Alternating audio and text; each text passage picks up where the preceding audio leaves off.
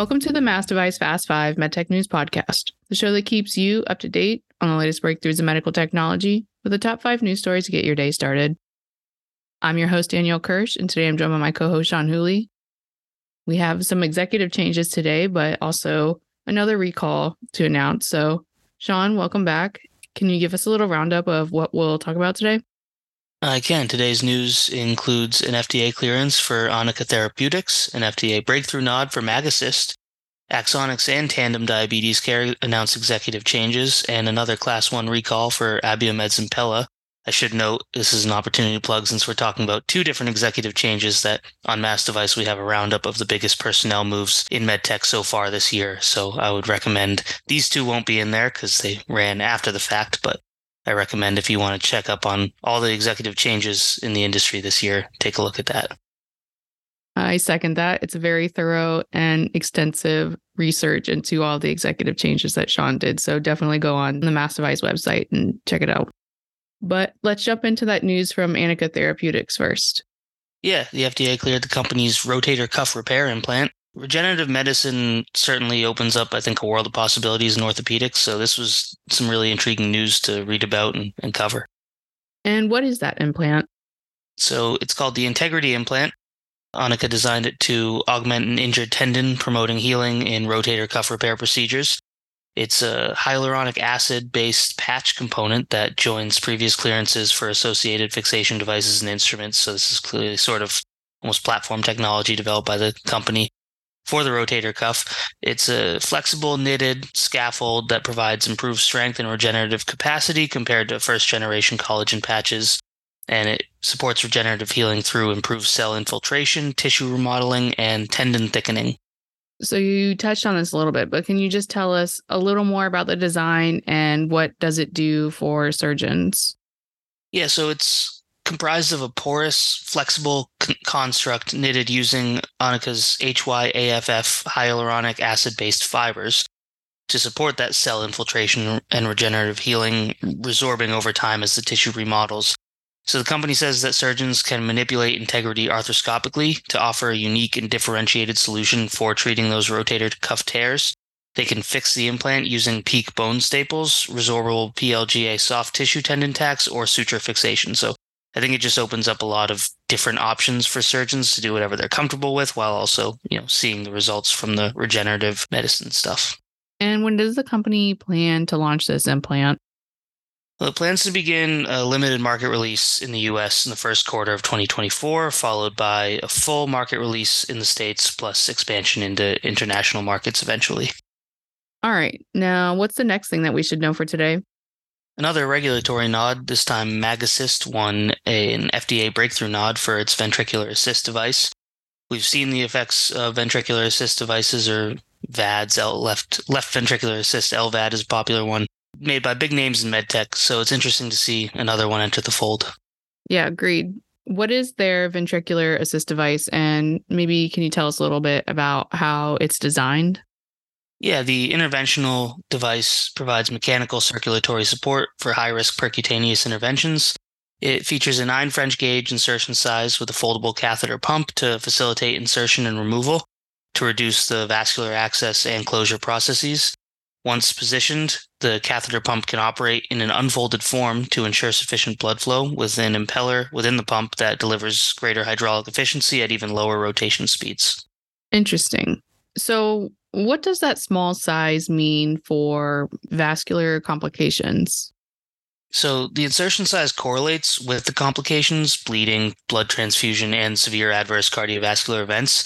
The company says reducing interventional size mitigates the risk of those complications and better meets market demands, incorporating that as a key factor in the design of this NyokAssist technology. Design the device with an external motor situated outside the body as well that reduces access size to minimize the risk of hemolysis caused by motor overheating. So certainly the attention to detail on the size front seems to be the big factor in what makes this a different option. Now let's jump into some of those executive changes we mentioned. Yeah, the Axonics chief financial officer is set to retire, and the company has already selected the successor from within, and certainly pick someone who should know the ins and outs of the role. So who is leaving and who's taking over that office? Dan Dearen, the Executive Vice President and Chief Financial Officer, is retiring, and the company tabbed Carrie Keese, the VP of Finance and Accounting, to succeed Dearen, and her appointment goes into effect on October 2nd. And what is some of Carrie's career background that supports this appointment? Well, Keese joined Axonics in 2014 and currently leads the company's finance and accounting functions, so obviously you would think it's the natural next step to Chief Financial Officer. She previously served as Director of Finance and Controller at Axonics. Before the company, she had the position of Controller at Vessix Vascular, a company previously led by Axonics CEO Raymond Cohen and Dearen, the now former CFO. Boston Scientific actually acquired that company in 2012. And what are executives saying about this shuffle? Well, Cohen, the CEO, said that Dearen played an instrumental role in the company's success and the value created for its shareholders. They've obviously worked together for a while, having previously been at Vessix Vascular. And then on Keese, he said that she's a seasoned executive that the company's confident will excel as the next CFO. He added that her deep knowledge of the company and track record of financial leadership make her an ideal successor to Dearen. And now what about the other executive shuffle that we have? Yeah, Tandem Diabetes Care's Chief Commercial Officer is set to resign. Some questions left to be answered as far as the reasoning behind this decision, as not much was addressed in the company's SEC filing announcing this, but a high-ranking official is set to depart the diabetes company. So give us some details about his resignation, like maybe when he announced it, when it takes place, things like that. Yeah, so Brian Hansen, the Executive Vice President and Chief Commercial Officer, notified the company of his decision to resign on August 17th, so at the end of last week, and his resignation goes into effect on December 31st, 2023, so New Year's Eve of this year. In connection with his resignation, he and the automated insulin delivery technology maker entered into a separation agreement. Under this agreement, dated August 18th, the day after he notified the company, he remains employed through June 28th, 2024, so about 6 months after the resignation goes into effect, but he'll be on administrative leave after that effective date at the end of this year. So some sort of strange, I guess, probably financial related or whatever the terms of their agreement are, but that's how it's going to shake out. When did he originally join Tandem Diabetes? And also, what is some of his career history? So he became the Executive Vice President and Chief Commercial Officer at Tandem in February of 2016. Before joining the company, he served as Chief Commercial Officer at Adaptive Biotechnologies, beginning in September 2014. And before that, he was Head of Commercial Sales and Marketing at Novartis's GenOptics. From December 2005 to February 2013, he had a number of roles of increasing responsibility at GenProbe, culminating in his serving as Senior Vice President of Global Sales and Services, all the way through when he left for the Novartis company. And now, what's the last thing that we should know for today? The FDA has deemed the latest Abiomed Impella recall as Class 1, most serious kind. It's the third Impella recall in recent months, although important to stress that it's not a product removal, but a voluntary correction. What devices are affected and how many? The recall pertains to Abiomed's Impella RP Flex with SmartAssist devices, and it impacts 65 of those devices in the U.S. Abiomed issued this correction after receiving 12 reports of injuries, no reports of death related to the issue. What is the issue that resulted in this recall?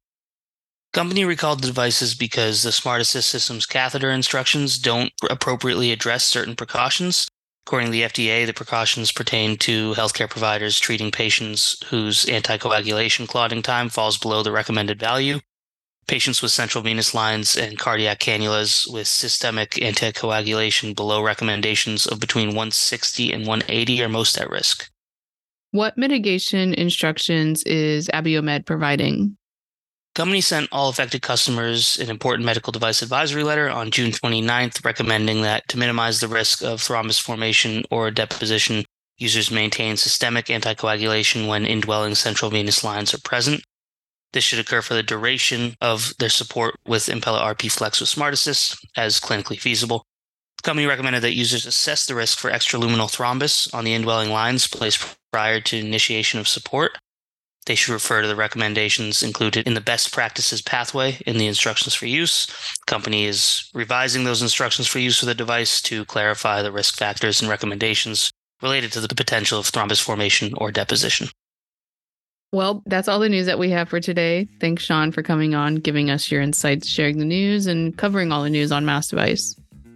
Of course, as always, read more on the Mass Device website and check out the show notes at massdevice.com/podcast.